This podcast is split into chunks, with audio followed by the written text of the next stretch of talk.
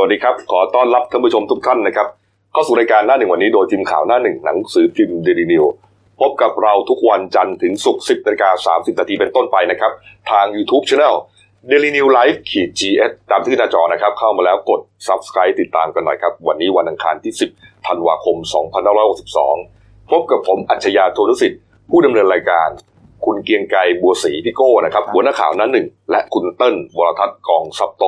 ผู้ช่วยหัวหน้าข่าวหน้าหนึ่งครับนี่ครับ วันนี้วันที่ 10 ธันวาคมครับนะฮะวันรัฐธรรมนูญนะฮะครัก็บเป็นวันหยุดราชการครับวันหยุดแต่พวกเราก็ไม่หยุดนะครับข่าวสารบ้านเมืองก็ดำเนินต่อไปนะฮะ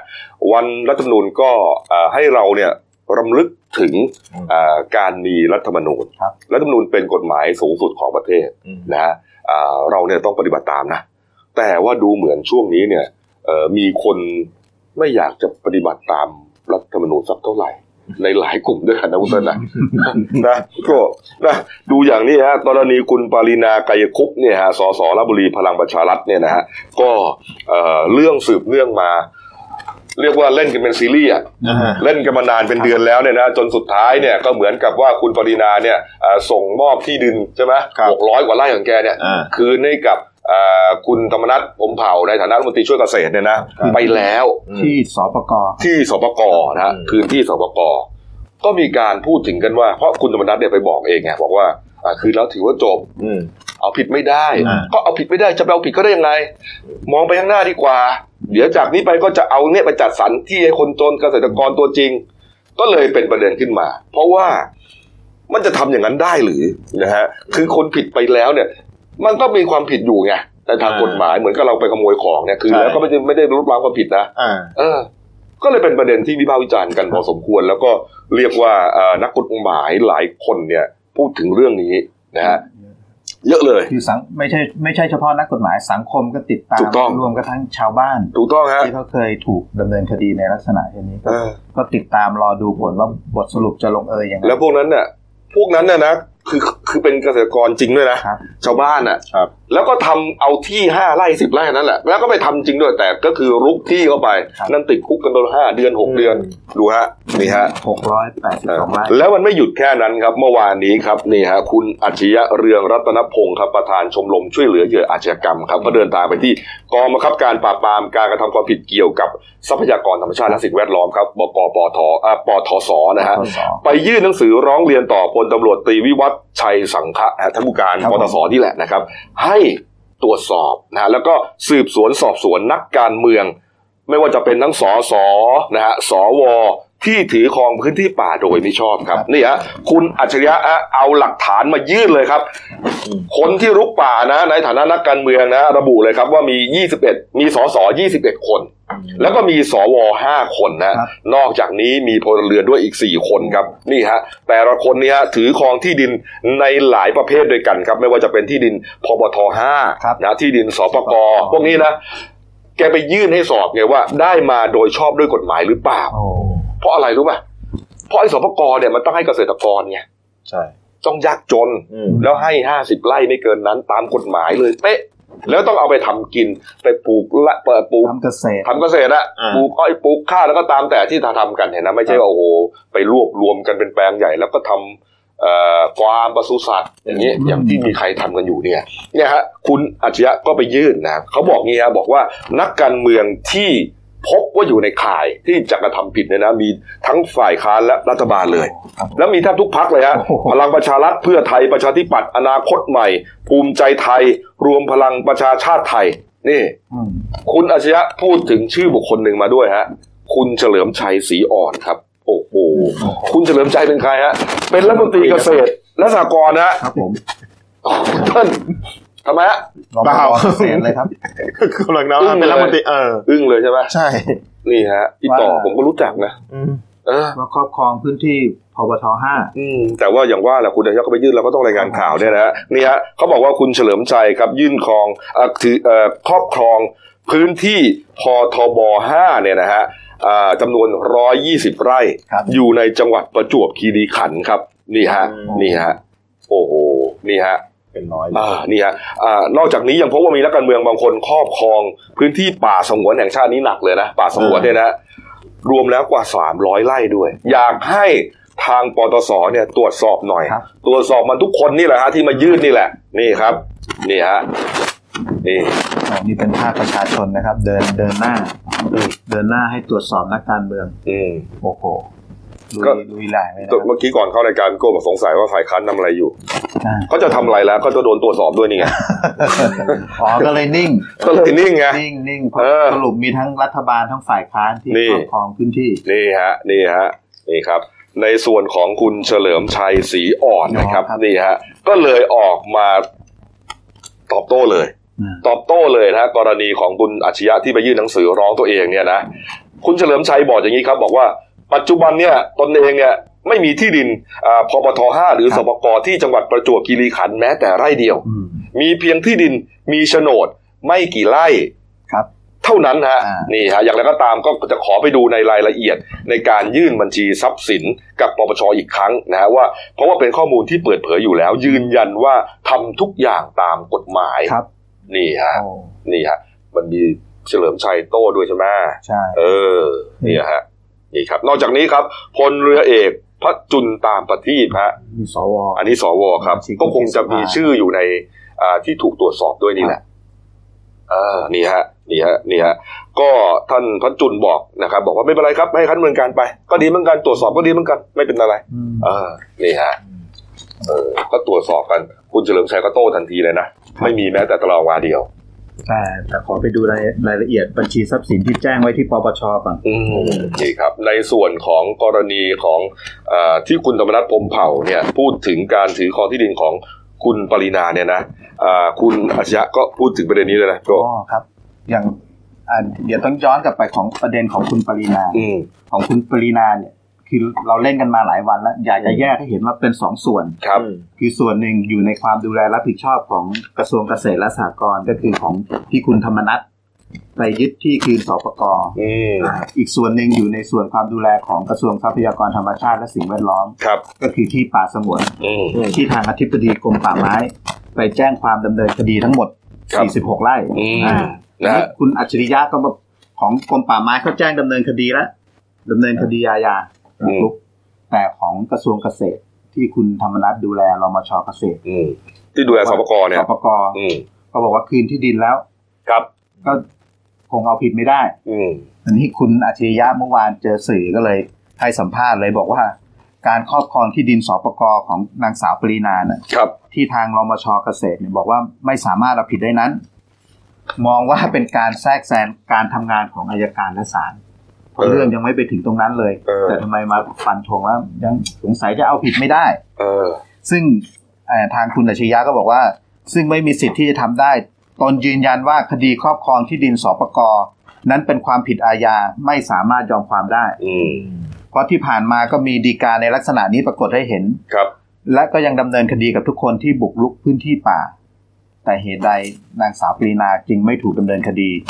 แม้จะมีการคืนที่ดินก็ต้องดำเนินคดีตามกฎหมายท่านนะดิครับนั่นเนี่ยเราก็พูดมาหลายครั้งแล้วเรื่องใช่นี้แล้วเขาบอกแล้วก่อนหน้านี้ชาวบ้านที่ถูกดำเนินคดีไปแล้วจะทำยังไงนั่นนะฮะครับนั่นนะฮะเรื่องนี้เนี่ยเป็นที่วิพากษ์วิจารณ์อย่างที่ว่าเนี่ยนะครับครับนะฮะเราก็ต้องฟังนะโดยเฉพาะอย่างยิ่งครับเมื่อวานนี้ครับคุณปรเมศวร์อินทรชุมนุมครับอธิบดีอัยการสำนักงานคดีอาญาธนบุรีครับ โพสต์เฟซบุ๊กนะฮะครับน่าน่าสนใจมากนะผมจะเล่าให้ฟังนะครับนี่ฮะคุณปรเมศนะฮะได้นำแนวคำพิพากษาศาลฎีกาครับที่หนึ่งห้าหนึ่งห้าหนึ่งแปดเก้าทับสองห้าห้าแปดนะครับที่เอ่อเสนอไปเมื่อวันที่หกธันวาคมที่ผ่านมาวางบรรทัดฐานไว้อย่างนี้ครับนี่ฮะบอกอย่างนี้ครับ ในขณะที่ผู้ร้องกระทำความผิดคดี ผู้ร้องจึงยังไม่เป็นผู้ได้รับอนุญาตให้เข้าทำประโยชน์ในที่ดินที่เกิดเหตุ การจัดสรรที่ดินเพื่อการปฏิรูปที่ดินยังไม่เสร็จสิ้น ที่ดินเกิดเหตุจึงยังยังไม่มีสภาพ ยังเป็นที่ป่าสงวนแห่งชาติอยู่ การกระทำของผู้ร้องจึงเป็นความผิดตามพรบป่าสงวนแห่งชาติ 2507 ครับนี่ฮะแม้ต่อมาผู้ร้องจะได้รับอนุญาตให้เข้าทำประโยชน์ในเขตปฏิรูปที่ดิน ซึ่งรวมถึงที่ดินที่เกิดเหตุ แล้ว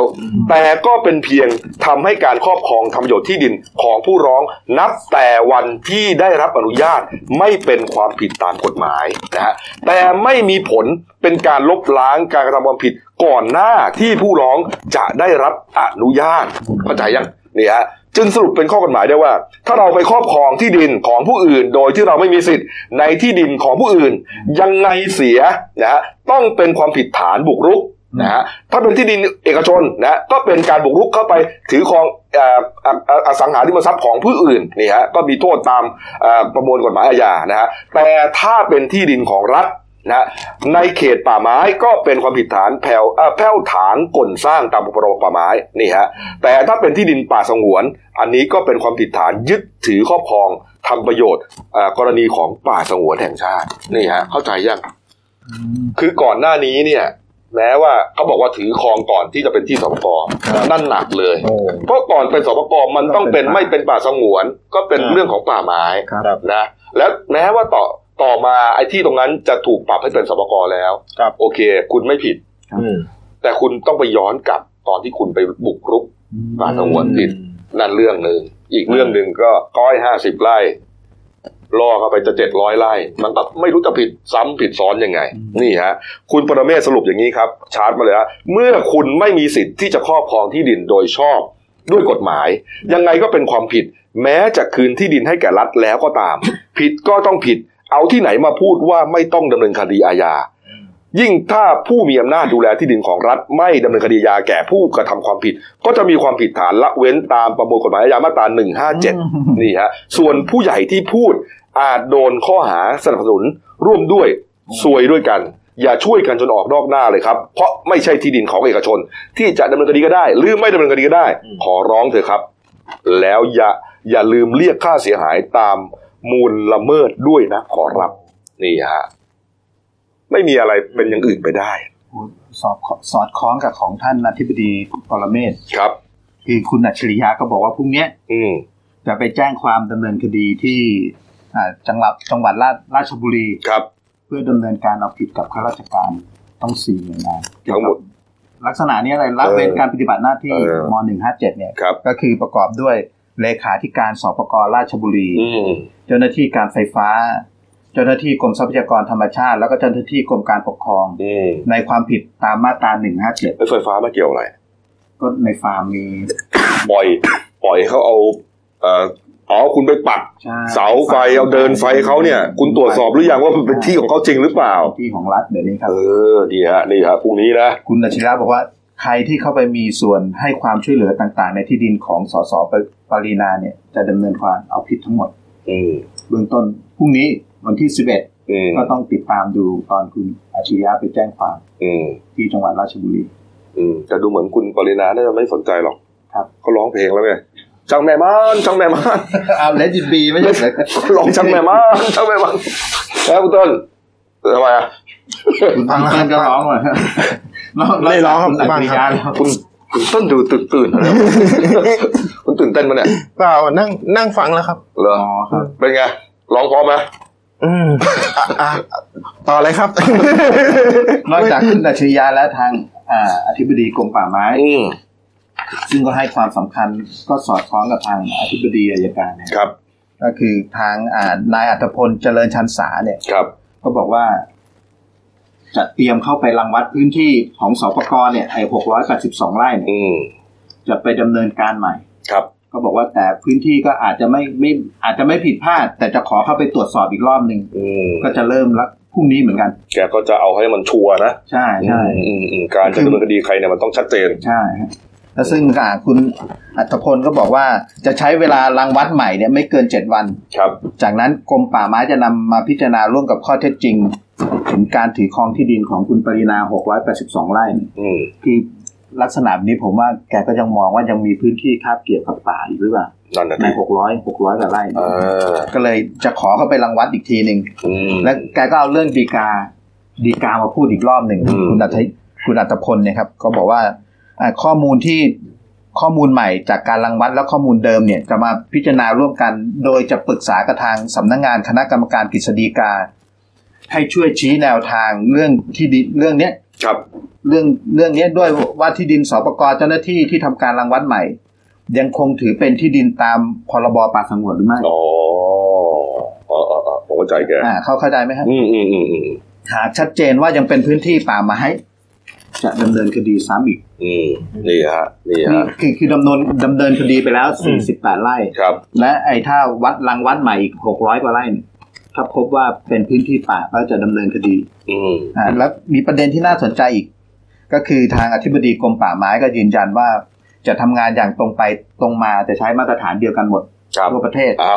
เอาละครับ และที่สำคัญคือจะยึดถือตามคำตัดสินของศาลฎีกา ที่พิพากษาลงโทษผู้ครอบครองเขตปฏิรูปที่ดิน ครับ ซึ่งยังไม่เข้าสู่กระบวนการจัดสรรสิทธิอืมอืมที่ที่จุดเนี้ยครับ ยังไม่ได้อยู่กระบวนการจัดสรรสิทธิอืมอืมนี่แหละนี่ฮะนี่ก็น่าสนใจนะคครัรับบเอาละครับมามาดูเรื่องการบ้านการเมืองหน่อยนะครับครับเมื่อวานนี้เนี่ยฮะหลังจากที่มีข่าวนะว่าพรรคประชาธิปัตย์เนี่ยทำท่าจะ มีรอยร้าวมีรูรั่วนะฮะสุดท้ายเมื่อวานนี้ก็เอ่อมีเหตุการณ์ที่ส่อให้เห็นว่าเป็นอย่างนั้นนะฮะเมื่อวานนี้ครับนี่ฮะคุณพีรพันธ์สารีรัฐวิภาคนะครับสสบัญชีรายชื่อของประชาธิปัตย์เนี่ยนะฮะแล้วก็เป็นอดีตผู้สมัครชิงหัวหน้าพักตอนนั้นเนี่ยที่ชิงกับคุณอภิสิทธิ์ด้วยนะ แล้วก็มีคุณอุดมกรณ์เนี่ยสามคนเนี่ยนะครับคุณพีรพันธ์เมื่อวานนี้ครับยื่นหนังสือลาออกครับจากการเป็นสมาชิกพรรคประชาธิปัตย์ฮะนี่ฮะ ก็ส่งผลให้สภาพความเป็นสสบัญชีรายชื่อของคุณพีรพันธ์สิ้นสุดลงครับนี่ฮะอืมคุณวิรพันธ์ก็ส่งหนังสือลาออกไปที่คุณวิรัตร่มเย็นนะฮะนายทะเบียนของพรรคนะฮะแล้วก็สำนักงานกรรมการการเลือกตั้งนะฮะแต่ว่าไม่ได้ระบุนะครับว่าเหตุผลของการลาออกในครั้งนี้เนี่ยเป็นอะไรนะครับ แต่ก่อนหน้านี้ครับคุณพีรพันธ์ก็แจ้งต่อคุณจุลินทร์ลักษณะวิสิทธิ์หัวหน้าพักแล้วนะครับนี่ฮะก็แจ้งกันเรียบร้อยฮะนี่ฮะมีรายงานด้วยครับว่า ตั้งแต่วันที่ 7 ธันวาคมแล้วนะครับ ก็วันไหนอะวันเสาร์ใช่ไหมวันเสาร์วันเสาร์นะครับใช่ไหมวันเสาร์ครับคุณพีรพันธ์เนี่ยส่งคนขับรถเนี่ยขับรถกระบะเข้ามาอืมแล้วก็มาขนโต๊ะทำงานเอ่อของของเขาอะของใช้ของเขาเนี่ยฮะอ่าฮะออกจากห้องทำงานภายในพรรคประชาธิปัตย์ออกไปหมดเลย ก็ทำให้คนในพักเนี่ยประหลาดใจนะแล้วก็เอ่อ ตกใจอะอืมนะเพราะว่าปุ๊บปั๊บอะนะแล้วก็ตั้งข้อสังเกตนะว่าการยื่นใบลาออกครั้งนี้เนี่ยต่อกกตเนี่ยคือยื่นไวมากไงคือถ้ายื่นต่อพักก่อนเนี่ยยังระงับได้อ่าทีนี้พอยื่นกกตแล้วจบแล้ว ก็เลยไม่สามารถเอ่อยับยั้งเรื่องการลาออกจากการเป็นสมาชิกได้ครับหลายฝ่ายประเมินว่าเอ๊ะคุณพีรพันธ์เนี่ยออกจากประชาธิปัตย์เนี่ยจะไปซบอกจะไปสมัครเป็นสมาชิกพรรคพลังประชารัฐหรือเปล่าอ่าเออ เพราะว่า มีข่าวว่าเอ๊ะจะไปรับตำแหน่งไปช่วยรัฐงานรัฐบาลอะไรหรือเปล่าการเดาใจกันใช่ไหมเดาใจกันฮะเดาใจกันครับนักข่าวก็เลยพยายามไปถามคุณพีรพันธ์นะคุณพีรพันธ์ก็เอ่อบอกสั้นๆนะครับบอกว่าเป็นเรื่องส่วนตัว ตอนนี้ยังไม่คิดย้ายไปอยู่กับพรรคการเมืองไหน หรือจะไปซบปีกรัฐบาลอะไรทั้งสิ้นนะฮะขอพักผ่อนก่อนครับส่วนอนาคตทางการเมืองค่อยว่ากันอืม นี่ครับนี่ฮะส่วนคุณอ่าราเมศรัตนชเวงครับโฆษกประชาธิปัตย์ก็บอกว่าการลาออกของคุณพีรพันธ์ฮะทำให้สภาพการเป็นสสอ่าบัญชีรายชื่อสิ้นสุดลงครับ แล้วก็เลื่อนลำดับขึ้นมาแทนก็คือ คุณพิมระพีพันวิชาติกุลครับนี่ คุณพิมระพีนี่เป็นคณะทำงานของประธานชวนนะอ่านี่ฮะตอนนี้ก็เลยเป็นสสเต็มตัวแล้วนี่ครับ นี่ฮะนี่ฮะส่วนควันหลงนะครับอ่าหลายคนก็อ่าพูดถึงกรณีนี้นะฮะว่าอย่างคุณจินวรบุญเกียรตินะสสนครศรีธรรมราชก็บอกว่า การละออกของคุณวิรพันธ์เนี่ย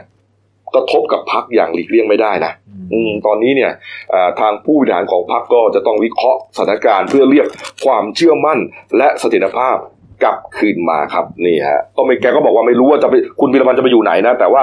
เอ่อเป็นไปได้ว่า สาเหตุของการละออก ส่วนหนึ่งเนี่ยอาจจะมาจากการเลือกหัวหน้าพักที่ผ่านมาเนี่ยครับ อืมนี่ฮะนี่ครับ มีรายงานด้วยนะครับ ว่าก่อนหน้านี้เนี่ย คือพรรคประชาธิปัตย์เขาก็มีกลุ่มไลน์ใช่ไหมเหมือนกับที่เรามีกลุ่มไลน์กันกลุ่มหน้าหนึ่งกลุ่มอะไรเนี่ยฮะอ่าประชาธิปัตย์มีกลุ่มไลน์นะฮะแล้วก็มีการเถียงกันในไลน์ครับนี่ฮะนี่เป็นเอกลุศินะเถียงกันในไลน์นะครับนี่ฮะระหว่างคุณอลงกรณ์พลบุตรนะฮะครับรองหัวหน้าพักนะฮะ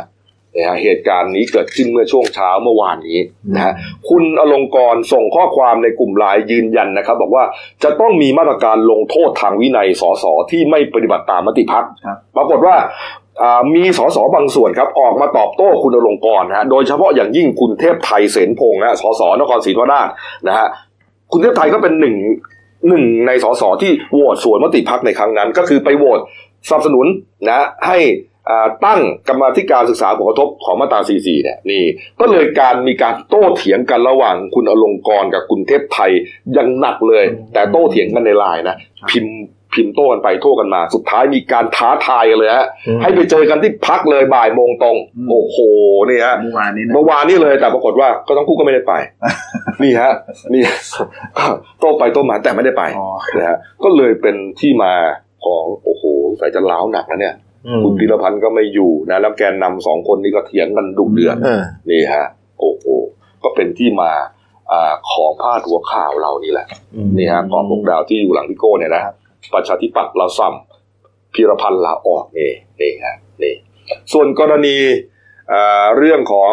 การโหวตอะไรต่างๆ นะที่ว่ามีงูเห่ามีอะไรเนี่ยนะครับก็มีงูเห่าส่วนหนึ่งจากเศรษฐกิจใหม่ใช่ไหมครับอ่าไปโหวต เรียกว่าอ่าเรียกว่าไปนั่งอืมอยู่ในที่ประชุมให้องค์ประชุมครบเนี่ยนะครับแล้วก็เป็นที่มาของนี่ไงก็คือเป็นเรียกว่าเป็นหนึ่งในสิบงูเห่าอะนะเศรษฐกิจใหม่ เมื่อวานนี้คุณมิ่งขวัญออกมาโต้นะ บอกว่ายืนยันนะว่าทางพักเนี่ยคือยืนยันว่าที่ทำนะไม่ใช่มติพักนะโก็ครับครับอ่าคุณเมื่อวานแถลงเลยครับ แถลงชี้แจงปัญหาความขัดแย้งในพักเศรษฐกิจใหม่อืมก็ยืนยันว่าที่มีสี่สสของอ่าพรรคเศรษฐกิจใหม่ไปโหวตครับ ไม่เห็นด้วยครับอ่า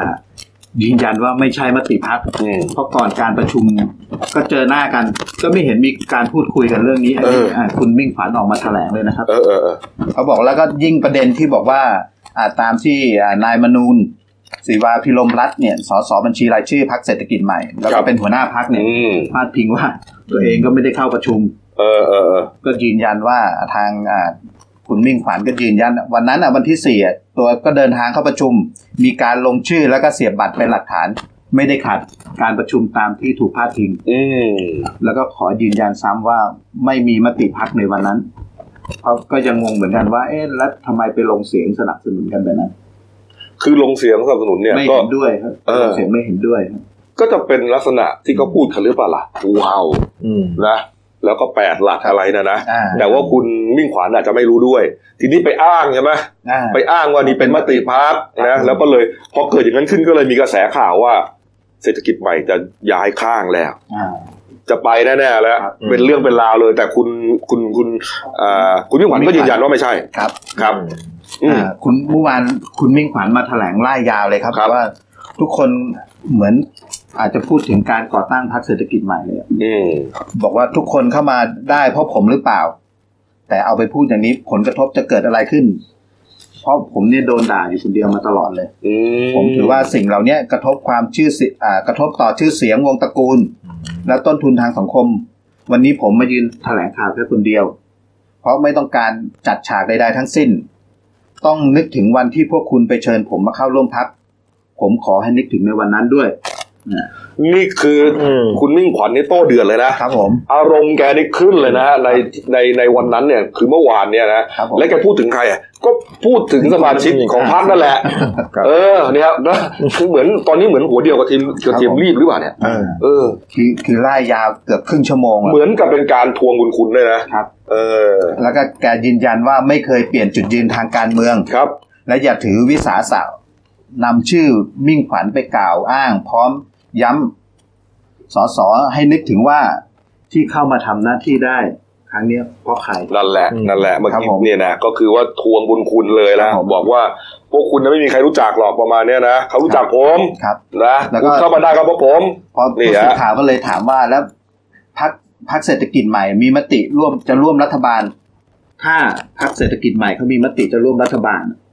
ทางคุณมิ่งขวัญจะทำยังไงโอ้โหไฮไลท์เลยอืมเออเพราะคุณคุณมิ่งขวัญก็ไม่ได้เป็นอะไรนี่ครับเลขาก็ไม่ได้เป็นหัวหน้าพรรคก็ออกแล้ว เออแล้วทำไงอะเออเออแกตอบเสียงดังชัดว่าไงฮะไม่รู้ เอาเขาบอกไม่รู้ เออไม่รู้ก็แสดงว่าก็ทานไม่ได้ใช่ถ้าพูดอย่างนี้นะใช่ใช่เพราะว่าถ้าแกทานแล้วแกจะบอกว่าไม่ยอมอ่าถูกไหมใช่ก็นี้ใช่ก็ไม่รู้ประมาณว่า ก็แล้วแต่เขาอะอ่าเออโอ้ทั้งนั้นไม่รอดละฮะผมดูแล้วนะฮะเออคือพอแกตอบไม่รู้แล้วก็เหมือนกับเป็น เหมือนแถลงมายาวสามสิบนาที สื่อก็ถามต่อออืมแล้วก็ช่วงปีใหม่จะอืมไปเที่ยวไหนครับวันจุดวันจุดปีใหม่ไปเที่ยวไหนอะไรอืมอืมอืมแกก็ตอบว่าไงฮะตอบทีเล่นทีจริงอะครับบอกว่าไม่ไป แต่ก็ทิ้งน้ำเสียงสักนิดนึงแล้วก็บอกว่ากินน้ำใบบัวบกโอ้งั้นชัดเลยช้ำครับช้ช้ำช้ำนะลุงมิ่งช้ำแน่นอนนะำฮะอืมเอา เอาละฮะมาอีกเรื่องหนึ่งนะครับนี่ฮะกรณีของงูเห่านี่แหละนะครับครับหลังจากที่การที่จะเอาเอ่อสอสอฝ่ายค้านบางกลุ่มเนี่ยครับเข้ามาร่วมรัฐบาลเนี่ยก็เป็นอีกหนึ่งวิธีการแก้ปัญหาของเรื่องเสียงติ่มน้อ่าำใช่ไหมอ่าแล้วก็มีท่าทีด้วยอย่างแน่นอนที่สุดก็เนี่ยเศรษฐกิจใหม่ครับนะฮะแล้วก็อ่าคุณเต้อะไรต่างๆเนี่ยที่ออกไปเป็นพระอิสระแล้วกลับมาใหม่เนี่ยอื มมีคนเตือนลุงตู่นะเมื่อวานนี้นะคุณอนุทินนะครับเต้ยนะฮะอ่าเมื่อวานคุณอนุทินชาญวิรกุลครับรองนายกรัฐมนตรีแล้วก็รัฐมนตรีอ่าสาธารณสุขครับอ่าในฐานะหัวหน้าพรรคภูมิใจไทยเนี่ยบอกว่าโดยส่วนตัวเนี่ยไม่สนับสนุนกับการนำสสงูเห่าที่สังกัดพรรคฝ่ายค้านเข้ามาเสริมความมั่นคงของรัฐบาลนะฮะเนื่องจากว่าหากนำงูเห่ามาเลี้ยงในบ้านอาจจะโดนฉกไม่วันใดก็วันหนึ่งในอนาคต เออ ก็จริงอะ วิธีแก้ปัญหาเนี่ยบอกต้องสร้างความเชื่อมั่นระหว่างพรรคร่วมรัฐบาล อย่าทำอะไรแบบต่อตาตาต่อตาฟันต่อฟันเออก็เขาบอกว่าโดยเอ่อพรรคภูมิใจไทยเนี่ยไม่ได้มีปัญหากับใครนะยืนยันว่าไม่มีปัญหาใคร ไม่ได้มีปัญหากับพรรคพลังประชารัฐแล้วก็พรรคประชาธิปัตย์ที่ผ่านมาเนี่ยอ่าภูมิใจไทยเนี่ยมีแต่โดนกระแทกแต่เราทนอยู่เพราะว่าการเมืองต้องมีทางออกอืมไปถึงทางตันไม่ได้ อืมนี่ฮะส่วนเรื่องนี้ก็ อะมี ท่านรองวิษณุรองอ่าท่านวิษณุเครืองามอ่ารองนายกรัฐมนตรีเนี่ยก็บอกว่ากรณีนี้เนี่ยสสเนี่ยจะย้ายพักไม่ได้นะนอกจากจะถูกไล่ออกหรือว่าถูกยุบยุบพักก็คือถ้าย้ายพักออกเองเนี่ยก็สิ้นสภาพอ่าเออใช่ใช่ไหมเออนอกจากว่าจะถูกไล่ออกอะถึงครับจะไปหาพักอยู่ใหม่ได้ อ่าใช่ครับ แล้วก็เรื่องนี้มีมีประเด็นเกี่ยวกับการเอาผิดกับสสที่รับผลประโยชน์เพื่อแลกกับการเป็นงูเห่านะอ่าคุณวิษณุบอกว่า มันมีกฎหมายเอาผิดอยู่ด้วยพรบพระราชบัญญัติประกอบรัฐธรรมนูญครับว่าด้วยการเลือกตั้งสสกับพระราชบัญญัติประกอบรัฐธรรมนูญว่าด้วยพรรคการเมืองอืมแต่ต้องมีหลักฐานการกระทำผิด อ่า ชัดเจนครับ ซึ่งอ่าเรื่องนี้นักข่าวก็ถามว่าที่ผ่านมาเนี่ย ไม่เคยมีการจับงูเห่าได้เลยใช่ไหมอืมท่านรองวิษณุก็บอกว่า ไม่รู้ว่าอ่าอาจจะได้งูจงอางบ้างงูเขียวบ้างงูเหลือมบ้างก็พูดไปอืมจับไม่ได้หรอก นะจับยากมันต้องหลักฐานต้องมีหลักฐานชัดเจนอืมจับยากจับยากนะครับอะดูการเมืองแบบไทยๆแล้วนะ ไปดูการเมืองของโลกเขาบ้างนะเขาไปไกลถึงไหนแล้วก็ไม่รู้เนี่ยนะอืมนะครับนี่ฮะบางประเทศดีถึงขั้นอ่ามีเรียกว่ามีผู้นำพักเนี่ย พักการเมืองเนี่ยหญิงห้าหกคนร่วมรัฐบาลเลยนะเรียกว่าผู้หญิงเต็มคอรมอเลยฮะครับเกิดขึ้นแล้วครับที่ฟินแลนด์ครับเขาบอกว่าเป็นปรากฏการณ์ใหม่ของโลกนี้เลยฮะเป็นครั้งแรกที่ประเทศฟินแลนด์ครับจะถูกบริหารงานโดยรัฐบาลผสมครับครับที่ประกอบด้วย5แกนนำพรรคที่เป็นผู้หญิงทั้งหมดฮะโอ้โหแล้ว4ใน5นี้นะหมายถึงว่า4ใน5คนนี้นะที่เป็นแกนนำเนี่ยครับมีอายุไม่ถึง35ปีครับคุณเติ้ลฮะ เกิดขึ้นที่ฟินแลนด์จริงๆฮะอะอันนี้ผมย้อนไปก่อนครับ เมื่อสัปดาห์ก่อนอืมนายกรัฐมนตรีฟินแลนด์นะอันตี้รินเน่เนี่ยครับอ่าลาออกจากการเป็นละอ่านายกรัฐมนตรีครับ เมื่อสัปดาห์ที่แล้วเนื่องจากไม่ได้รับการสนับสนุนจากอ่าพันธมิตรหลักอย่างพรรค อ่า Center Party ครับอืมนะฮะโดยอ้างว่าขาขาดความไว้วางใจในตัวของนายกอันติลินเน่เนี่ยชัดเจนเลยอืมเนื่องจากอ่าที่ผ่านมาเนี่ยถูกวิพากษ์วิจารณ์อืมอย่างหนักฮะจากครับพรรคร่วมรัฐบาลว่า ไม่อาจจัดการภาวะการ strike หรืออาการประท้วงของพนักงานอ่าบริบริการไปรษณีย์ของรัฐครับนานถึงสองสัปดาห์ในช่วงเดือนพฤศจิอ๋อมีพฤศปัญจิหากามีปัญหาแล้วก็การประท้วงเนี่ยลุกลามแพร่กระจายไปยังอุตสาหกรรมอื่นๆแล้วก็รวมทั้งสายการบินฟินแอร์ด้วยฮะอืมก็เลยทำให้อ่านายกรัฐมนตรี อันติลินเน่เนี่ยลาออกอืมพอลาออกเสร็จปุ๊บ ทางพรรคเนี่ยก็โหวตให้คุณซาน่ามารินเนี่ยอ่าซึ่งมีอายุ 34 ปีโอ้โหเป็นรัฐมนตรีว่าการกระทรวงคมนาคมหญิงนะ ขึ้นขึ้นมาเป็นหัวหน้าพรรค เพื่อที่จะเป็นนายกรัฐมนตรีต่อจากคุณอันติลินเน่ก็คือมันก็เหมือนคล้ายๆ กับการเมืองแบบไทยๆนี่แหละอ่านะพอหัวหน้าพักที่ครับเป็นนายกครับอาลาออกครับก็ต้องหาผู้นำขึ้นมาใหม่ แล้วผู้นำคนนั้นครับก็ต้องเป็นรับตำแหน่งนายกรัฐมนตรีแทนด้วยครับโอ้โห แล้วกลายเป็นเรียกว่าหวยไม่ออกไม่ใช่หวยไม่ออกเดี๋ยวหวยไม่ออกเป็นเรื่องไม่ดี กลายเป็นเอ่ออะไรอะเรื่องใหญ่เนี่ยไปอยู่ที่คุณแอนตี้ลินเน่เลย ขึ้นมาเป็นหัวหน้าพักแทน แล้วก็เป็นเอ่อ ไม่ใช่ผู้หญิงอ่า ผู้หญิงใช่ไหมคุณซาน่ามารินคุณซาน่ามารินเอออกลายมาเป็นหัวหน้าพักแทนแล้วเป็นนายกรัฐมนตรีหญิงเลยอ่าอายุน้อยที่สุดในโลกเลยนะ34ปีสามสิบสี่ปี โอ้โหสามสิบสี่ปีนี่เด็กมากนะเอออายุน้อยกว่าผมตั้ง4ปีอะ คุณเต้นอายุเท่าไหร่นะ38ครับ ก็แก่แล้ว ครับ เอ้ายังไงเนี่ยอะแล้วก็ที่เหลือเนี่ยอะที่ที่เมื่อกี้บอกว่ามีมีห้าฮะครับห้าเป็นห้าพันธมิตรเขาเรียกว่าอ่าแนวร่วมพักการเมืองสายกลางซ้าย ทั้งหมดอะห้าห้ามีห้าแนวร่วม ก็จะมีคนที่สองอ่าเป็นชื่อคุณคคาที่คูมูนี่นะครับเป็นรัฐมนตรีคลัง จากพรรคเซนเตอร์ปาร์ตี้ที่จะเข้ามาร่วมบริหารประเทศนี่ฮะอ่ก็ดูตามหน้าจอนี่แหละานะฮะแล้วก็คือเป็นหัวหน้าพักร่วมรัฐบาลที่ครัมาบร่วมรัฐบาลกับอ่าคุณมารินถูกไหมครับเอออายุสภ32รินปีนะอืมอีกคนคุณลีแอนเดอร์สันจากพรรคLeft Alliance อ่าหรือพรรคอ่าสภาพฝ่ายซ้ายครับอายุอายุ 32 ปีเช่นกัน โอ้โหถัดไปเป็นคุณมาเรียโอฮิซาโลนะฮะจากพรรค Green League หรือพรรคนโยบายเกี่ยวกับสิ่งแวดล้อมเนี่ยอืมอายุ30ปี34 ปีครับ ซึ่งทั้ง 4 คนเนี่ยอายุยังไม่ถึง 35 กันเลยนะ จะร่วมงานกับคุณแอแอนนามายาเฮนริกสันซึ่งเป็นอ่าผู้นำพรรค Swedish อ่า People Party of Finland ครับอ่าคนนี้อายุคนนี้อายุ 55 ปี ทั้งห้าอ๋ผู้สองอเนี่ยสูงที่สุดครับนะครับอืมเนี่ยแต่ก็ก็คือไฮไลท์อ่าประเด็นก็คือว่าเป็นผู้หญิงทั้งหมดเลยทั้งหมดเลย นี่ฮะนี่ฮะก็ยังไงก็ครับ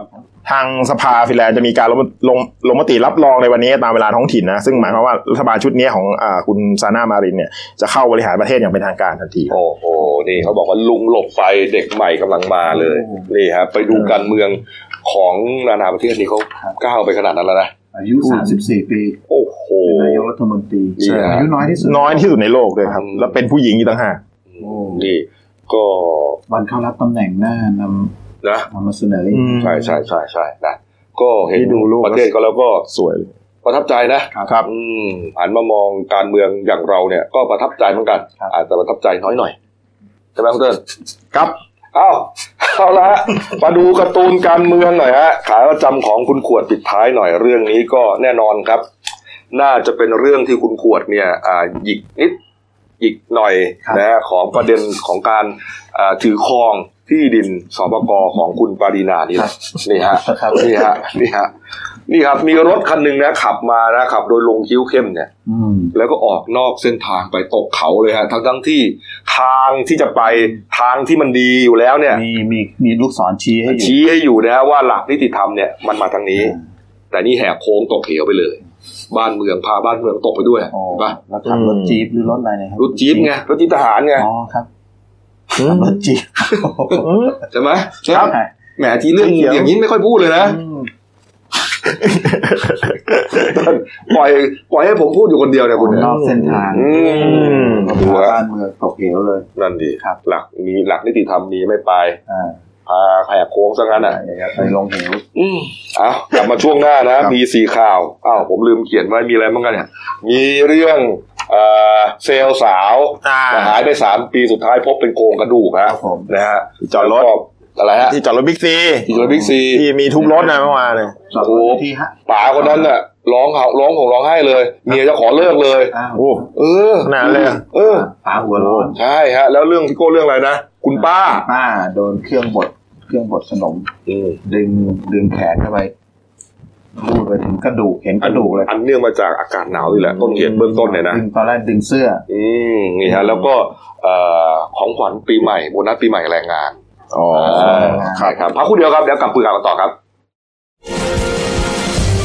จากหน้าหนังสือพิมพ์ สู่หน้าจอมอนิเตอร์ พบกับรายการข่าวรูปแบบใหม่ หน้าหนึ่งวันนี้ โดยทีมข่าวหน้าหนึ่งหนังสือพิมพ์เดลิวิว ออกอากาศสดทาง YouTube d e l i n e w Live ขีดทีเทุกวันจันทร์ถึงศุกร์10นาฬิกา30นาทีเป็นต้นไป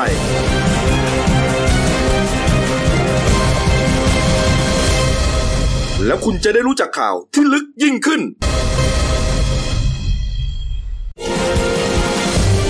จากหน้าหนังสือพิมพ์ สู่หน้าจอมอนิเตอร์ พบกับรายการข่าวรูปแบบใหม่ หน้าหนึ่งวันนี้ โดยทีมข่าวหน้าหนึ่ง หนังสือพิมพ์เดลิวิวออกอากาศสดทาง YouTube d e l i n e w Live ขีดทีเทุกวันจันทร์ถึงศุกร์10นาฬิกา30นาทีเป็นต้นไป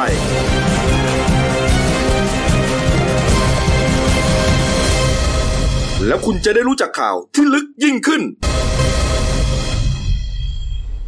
ครับผมกลับสู่ช่วงสองของรายการนั้นหนึ่งวันนี้นะครับอะ หมายสี่เรื่องนะมาเล่าให้ฟังนะครับครับข่าวดีของแรงงานครับหม่อมเต่าครับหม่อมราชวงศ์จตุมงคลโสนกุลครับรัฐมนตรีแรงงานนะฮะเขาเตรียมที่จะมอบของขวัญปีใหม่นะหรือว่าโบนัสปีใหม่นะให้กับแรงงานครับพี่น้องแรงงานของเรานี่แหละนะครับครับห้า ห้าชิ้นห้าชิ้นด้วยกันเนี่ยฮะภายใต้แนวคิดกับพี่น้องแรงงานไทย สุขใจทุ่วหน้ากับของขวัญปีใหม่ 2563 ครับ นี่มากกว่าคำว่าให้ด้วยรักจากใจกระทรวงแรงงานครับโอ้โหแคมเปญยาวเหลือเกินนะอ่าประกอบไปด้วยอย่างนี้ครับ ชิ้นแรกครับ มีการปรับเพิ่มอัตราค่าจ้างขั้นต่ำ 5ถึง6บาททั่วประเทศครับ โดยเขาบอกว่าไม่ก่อให้เกิดผลกระทบต่อประเทศทั้งราคาสินค้าอะไรต่างๆ มีผลบังคับใช้ 1 มกราคมเลยครับปีใหม่3บาทเอ่อ5บาท6ห้าบาบาททหกบาททั่วประเทศครับห้าถึงหกบาท ผมไม่อยากจะเล่าเลยครับนะไปดูในคอมเมนต์มันน้อยไป น้อยไป บางคนบอกว่า โอ้โห ได้บะหมี่กึ่งสำเร็จรูปซองเดียว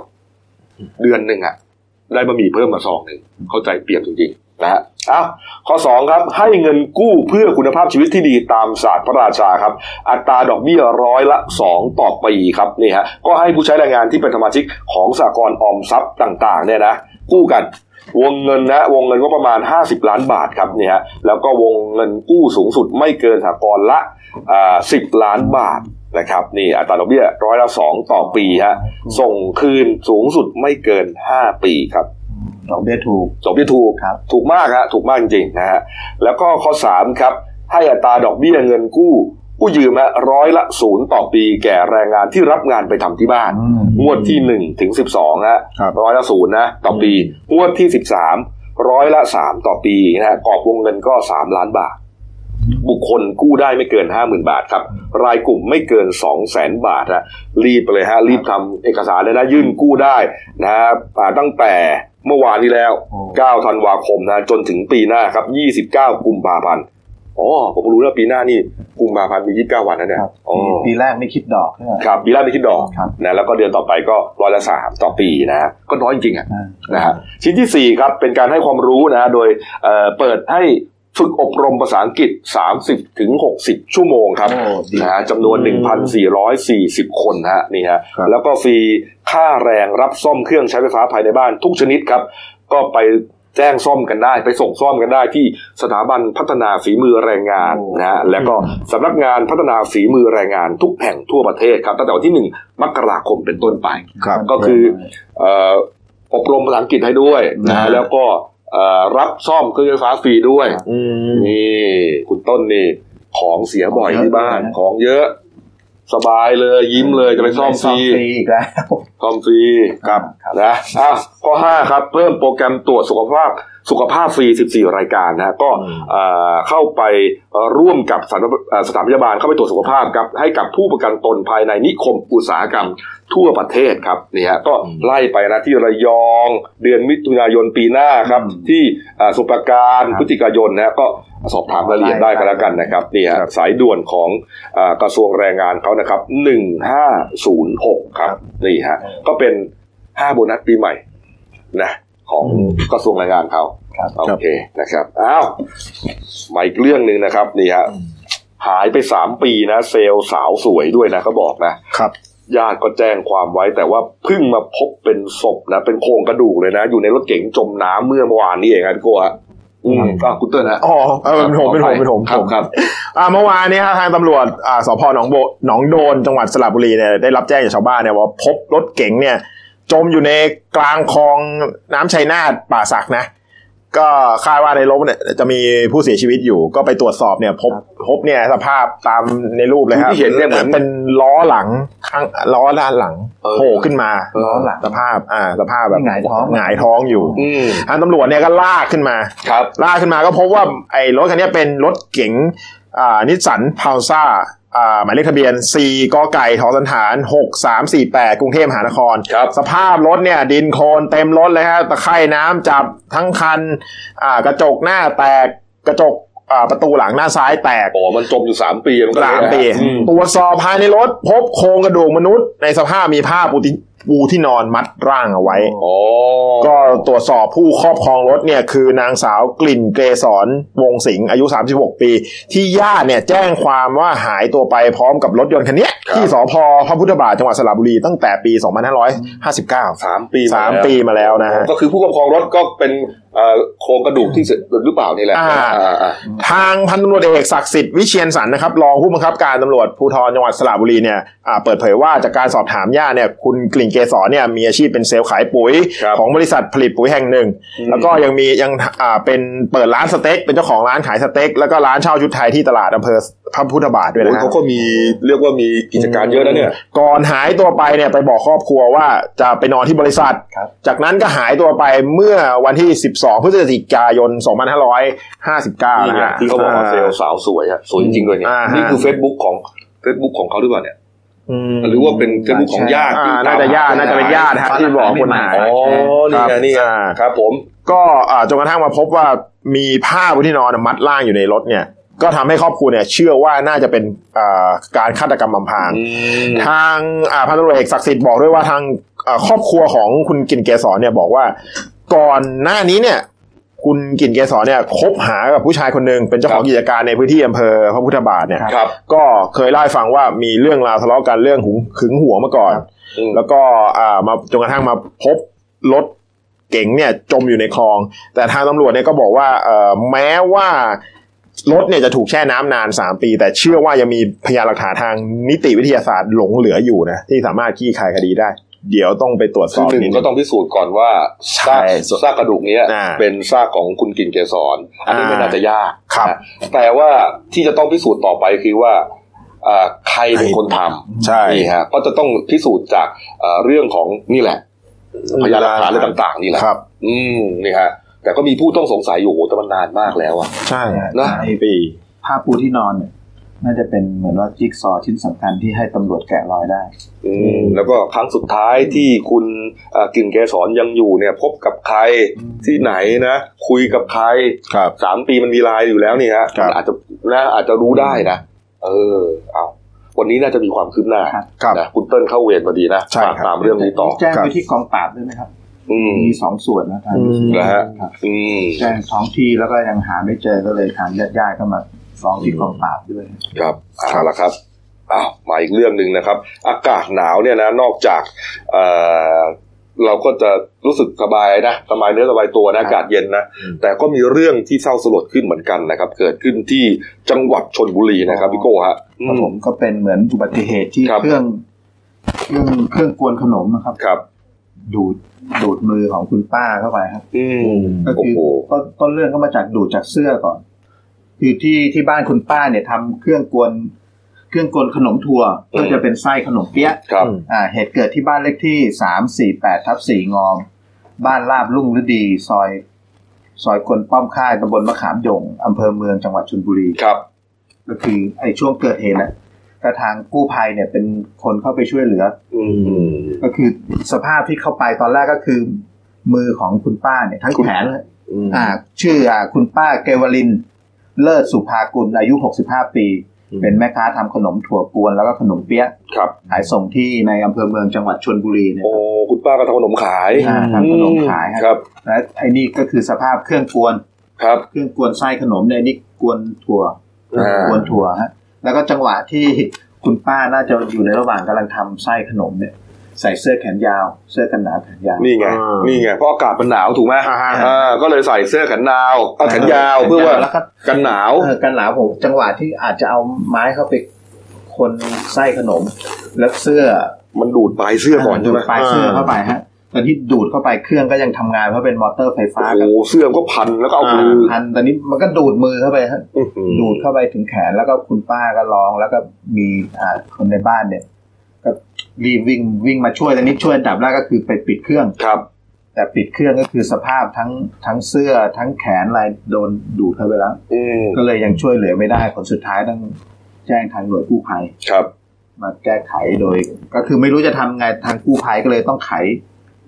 ไขน็อตด้านล่าง เพื่อให้ถอดสลักออกมา อืมแล้วก็สภาพแขนของคุณป้าเกวลินก็โอ้โหเห็นกระดูกเลยครับอืม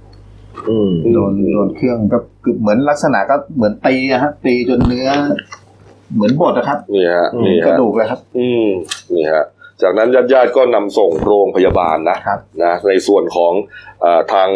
เอ่อตำรวจเนี่ยก็ฝากเตือนนะครับ บอกว่าคนที่ทำงานเกี่ยวกับ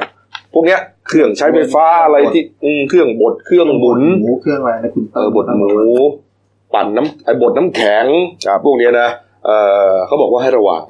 นะยิ่งอย่างเงี้ยช่วงอากาศหนาวเนี่ยแล้วคือเราก็ใส่เสื้อแขนยาวมันก็ลืมตัวเออใช่บางทีมันก็ดึงเสื้อมันไม่ดึงแขนเราเราอาจจะระวังแต่นี้แต่เสื้อมันอาจจะลุ่มล่ามใช่ใช่ต้องระวังนะเรื่องใหญ่นะเครื่องบดน้ำอ้อยอย่างเงี้ย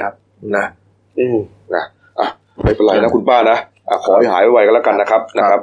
เอาละฮะอะมาอีกเรื่องนะปิดท้ายนะครับนี่ฮะที่เราเสนอข่าวไปเมื่อวานนี้นะ ที่มีอ่าเจ้าของบริษัทท่านหนึ่งนะ ระบุชื่อว่าคุณพีรพงศ์อมรพิษเนี่ยนะฮะอืมได้โพสต์เฟซบุ๊กส่วนตัวของตัวเองฮะเผยแพร่คลิป คลิปครับนี้ฮะแกบอกว่าแกทนไม่ได้ เห็นรถยนต์เนี่ยไปจอดในที่จอดของคนพิการครับนะเหตุเกิดที่ห้างบิ๊กซีที่จังหวัดเชียงรายสาขาหนึ่งเนี่ยนะฮะแกก็เตือนแล้วเอ่อเรียก พนักงานมาแล้วให้ตามหาเจ้าของสองครั้งสามครั้งแล้วก็ขู่ว่าถ้าไม่มาเนี่ยจะทุบนะอืมก็ไม่มีใครมาครับสุดท้ายแกทุบจริงฮะทุบจริงแล้วก็ยืนรอมอบตัวนั่นเลยนะฮะอืมลูกเมียก็กลับไปนะฮะนี่ฮะนี่คือเจ้าของรถนะสองคนหนุ่มสาวเนี่ยนะก็งงๆนะเหตุการณ์ที่เกิดขึ้น แล้วก็เจรจากันประมาณนะอ้าวพี่มาทุบทำไมอ้าวก็ผมไม่เห็นด้วยกับคุณมาจอดรถทุบอ่า ทับที่คนพิการเอาไม่เห็นด้วยก็ไม่เป็นไรแต่พี่อ่าทำลายข้าวของนี้มันมันจะเหมาะสมเหรอพี่ก็อายุมากแล้วอะไรประมาณนี้นะก็บอกก็ไม่เป็นไร ผมก็อยากให้คนรู้อ่าแล้วก็ยอมเสียค่าปรับสุดท้ายก็ตำรวจก็พาทั้งคู่เนี่ย ไปเจรจาที่โรงพักที่แรกเขาเรียกเจ็ดหมื่นนะสุดท้ายเจรจากันเหลือหนึ่งหมื่นจากนั้นก็เป็นประเด็นนะฮะเป็นไวรัลที่แชร์กันในโซเชียลมีเดียก็น่ำเลย แล้วก็ความเห็นเนี่ยก็แบ่งเป็นสองฝ่าย ฝ่ายหนึ่งก็เอ่อเห็นด้วย กับเสียนี่แหละ คุณกีรพงศ์เนี่ยว่าอะมันก็ทำให้กระตุกเตือนให้ให้ให้คนมีจิตสำนึกมากขึ้นน่ะ นะอืมเออฝั่งหนึ่งก็บอกว่า เอ้ย คุณก็ทำเกินไปนะคุณก็แค่เตือนเขาก็ได้นะไปทุบทำลายข้าวของอย่างนี้เนี่ยอ๋อบางคนเนี่ยเขาไม่ยอมนะเออมันบางคนอาจจะมีเรื่องมีราวหนักกว่านี้นะก็เป็นที่ถกเถียงกันนะฮะแต่หลังจากนั้นนะฮะนี่ฮะเอ่อ ปรากฏว่าคุณวีรพงศ์เนี่ยนะฮะก็ได้โพสต์เฟซบุ๊กเพราะว่าล่าสุดนี่นะล่าสุดนะเขาก็สงสัยว่าเอ๊ะคุณวีรพงศ์นี่เอาอะไรทุบแล้วก็ทำไมถึงเอ่อใจร้อนนะฮะคุณวีรพงศ์ก็โพสต์เฟซบุ๊กอย่างนี้ครับเขาบอกว่าก็ใช้ขวานอืมในวันเกิดเหตุเนี่ยเขาใช้ขวานทุบนะแล้วก็เป็นขวานที่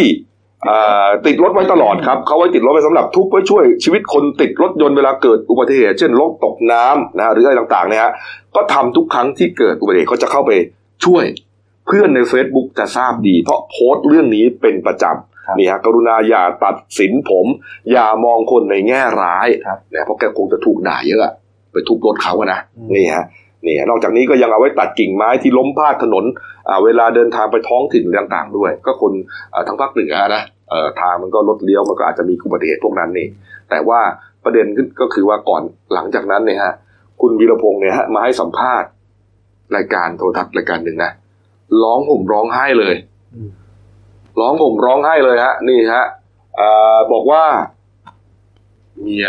ขอเลิกเลย เรื่องนี้ฮะอืมภรรยาขอเลิกเลยนะ บอกว่าประมาณว่าอย่าทำอย่างนี้อีกครับเธอเธอทำอย่างนี้อีกเนี่ย ฉันจะเลิกกับเธออืมก็คงจะประมาณว่าเอาความเป็นอารมณ์ร้อนประมาณเนี้ยนะเพราะว่าทำแล้วมันเสียหายไงอืมอืม แล้วฝั่งที่เขาจอดรถเขาให้เหตุผลอะไรนะเขาไม่เห็น ก็ไม่เห็นอ๋อไม่เขาบอกเขาไม่เห็นเขาไม่บอกไม่เห็นแล้วก็อ๋อเพราะมันที่กลางคืนนะที่ห้างเรียกตลอดชั่วโมงสองชั่วโมงก็ไม่ได้ยินด้วยครับนี่ฮะอืมอืมนี่ฮะเออ ผมก็ไปอ่านคอมเมนต์ดูนะบางคอมเมนต์ก็น่าสนใจบอกว่าโอ้โหพี่นี่ยังไงไปทำกันไม่ได้หรอกเออไปชื่นชมกับเสียงอวยพรในโซเชียลมีเดียบอกว่าโอเคทำบุญเนี่ยแต่ว่าเนี่ยทางบ้านเนี่ย บ้านจะแตกแล้วเนี่ย มันไม่มันไม่สมกันเออแล้วก็มาก็ฟังก็ได้นะอืมอืมนะ ครับอืมนะแต่ว่าเอ่อนักข่าวก็เลยไปตรวจสอบดูที่ห้างนั้นนะไปดูไอ้จุดที่เขาเคยจอดเนี่ย ว่ามีใครมาจอดอีกเปล่าเนี่ยฮะมาเลยฮะปรากฏว่าว่างเลยไม่มีใครจอดเลยฮะอ๋อนี่นี่เขาแก้ปัญหาเอาที่ที่ตั้งมาบากันอ่านี่ฮะไม่มีใครไปจอดเลยคงจะกลัวโดนอะคงจะกลัวโดนคุณพี่พีระพงศ์ไปทุบอีกอะเอออ่าเยอะครับหลายห้างทำไมฮะในกรุงเทพเนี่ยแถวบ้านผมก็มี เล่าให้ฟังหน่อยก็เป็นไงแบบก็ไปจอดจอดเสร็จปุ๊บก็เดินกันเข้าไปผมก็จริงๆก็ยืนมองก็คือจอดที่คนพิการนี่เลยเหรออย่างที่เมื่อวานเมื่อวานผมก็ดูรายการก็พี่พี่พี่โกก็บอกกับเออคุยกับพี่แซนว่าก็ทาสีฟ้าที่พื้นเนี่ยเห็นแล้วมีรูปอย่างนั้นน่ะจะไม่เห็นชัดเจนใช่ไหมชัดเจนบางคนแบบคือคือมันใกล้ประตูทางเข้ามันทางเข้าห้างกะว่าแป๊บมากเดียวจอดแป๊บเดียวเดินเข้ากันเลยแล้วก็คงจะไม่มีจังหวะที่เราไปเนี่ยคิดเอาเองไงคงไม่มีคนพิการที่ไหนมาเดินห้างหรอกใช่เขาคุยกันอย่างนั้เพนราะส่วนใหญ่ก็ว่างไงอ่าถูกไหม แต่จริงๆคิดอย่างนั้นไม่ได้ไม่ได้นะคิดอย่างนั้นไม่ได้ฮะเพราะว่าเอ่อไม่งั้นเนี่ยเขาจะไม่สำรองที่ไว้ เพราะว่าถ้ามันมีขึ้นมาเนี่ยมันลำบากไงใช่เขาไม่มีที่จอดหรือไปจอดไกลๆอย่างเงี้ยอืมคนพิการก็รู้อยู่แล้วฮะไม่อาจจะใช้วิวแชร์เดินไม่สะดวกหรือว่าเอ่อพิการทางสายตาตาบอดตรงเนี้ยเขาลำบากอยู่แล้วก็หลายห้างก็มีวิธีแก้ไขก็คืออย่างอย่างที่เห็นในรูปก็คือมีทั้งรั้วกั้นมีทั้งรปภเคยคอยยืนคุมเลยต้องมีรั้วกั้นนี่อ่าต้องมีรปภเลื่อนใช่ให้นะต้องเลื่อนอ๋อดูจะดูก่อนเลยว่าใช่ไหมอะไรเงี้ยแล้วค่อยค่อยเลื่อนอืเนาะมนี่ฮะนี่ฮะก็ถือว่าเอ่อมันก็กระตุกเตือนคนในสังคมเหมือนกันนะเออไอคลิปนี้นะไม่จริงๆก็ปักป้ายเลยครับ บางทีคนอาจจะไม่สังเกตพื้นก็ปักป้ายว่าที่จอดรถผู้พิการก็ปักป้ายตัวโตๆเลยแค่สองป้ายอืมอืมอืมแต่เอาทาพื้นก็บางทีอาจจะไม่สังเกตเห็นจริง ๆ อย่างจุดเกิดเหตุมันตอนกลางคืนมืดอ๋อเหตุกลางคืนอืมอืมอืมเอาครับเอาละครับครบถ้วนนะครับอะมาดูหน้าหนึ่งหนังสือพิมพ์เราหน่อยนะครับนี่ฮะอืม เมื่อวานนี้ครับมีอ่าการฝึกซ้อมขบวนเรือนะพระราชพิธีเสด็จพระอ่าพระราชดำเนินเรียบพระนครนะโดยขบวนพระยุหญาตราทางชลมารครับเนื่องในพระราชพิธีบรมราชาภิเษกปี 2562 ครับเรียกว่าเป็นซ้อมเสมือนจริงครับครั้งสุดท้ายทุกประการครั้งสุดท้ายครับ ก็มีเรือเนี่ยรวมทั้งสิ้น 52ลำนะฮะนี่ครับ วันวันจริงก็อีกอี กสองวัน อีก 2 วันครับวัแล้วก็ที่สิบสองธันวาคมใช่ครับ แล้วก็ ครับ YouTube The New Life กีจีเอจะจะอ่าถ่ายทอดสดนะฮะครับ ใช่ครับ ตั้งแต่เวลา 15นาฬิกา30 นาทีเป็นต้นไปนะฮะน่าจะไปจบสักค่ำๆได้ครับ ก็ติดตามชมกันได้นะครับครับ นี่ฮะอ่าแล้วครับอ่าในส่วนของเรื่องสั้นของฉันนะครับ เป็นการประกวดเรื่องสั้นที่เดนิวจัดขึ้นร่วมกับพันธมิตรหลายหน่วยงานเนี่ยนะฮะ อ่าฉบับตีพิมพ์วันพุธที่ 11 ธันวาคมฮะเสนอเรื่องสั้น สิ้นพูดสุดท้ายฮะซินสิ้นพูดสุดท้ายฮะอืมแค่ชื่อเรื่องนี้ก็เออเรียกเราเข้าไปดูแล้วฮะเอ้ยมันคือ ไม่รู้อะไรฮะอืมเนี่ยนี่นี่คือกลวิธีในการเออเขียนเรื่องสั้นอีกแบบหนึ่งอืมคือการแต่งเขียนแต่งชื่อเรื่องให้ให้หัวเนี่ยนะไม่เข้าใจว่ามันคือะไรก็อยากจะเออซึ้งคือออะไรและพูดสุดท้ายคืออะไรเออเนี่ย เขียนโดยผู้ใช้นามปากกาว่าพิมพ์นิยมนะฮะ ก็ไปอ่านกันได้นะครับมีพิมพ์ทุกวันตลอดทั้งปีนะครับ เรื่องสั้นของฉันนะครับอ่านะครับ วันนี้หมดเวลานะครับครับก็ฝากช่องเราด้วยนะครับเดลินิวส์ขีด JS นะครับเข้ามาแล้วกด subscribe กดไลค์กดแชร์กดกระดิ่งแจ้งเตือนนะครับ มีรายการดีๆทั้งวันและทุกวันนะฮะวันนี้หมดเวลาครับเราสามคนลาไปก่อนขอบพระคุณทุกท่านที่ติดตามรับชมนะครับ ลาไปก่อนครับ สวัสดีครับ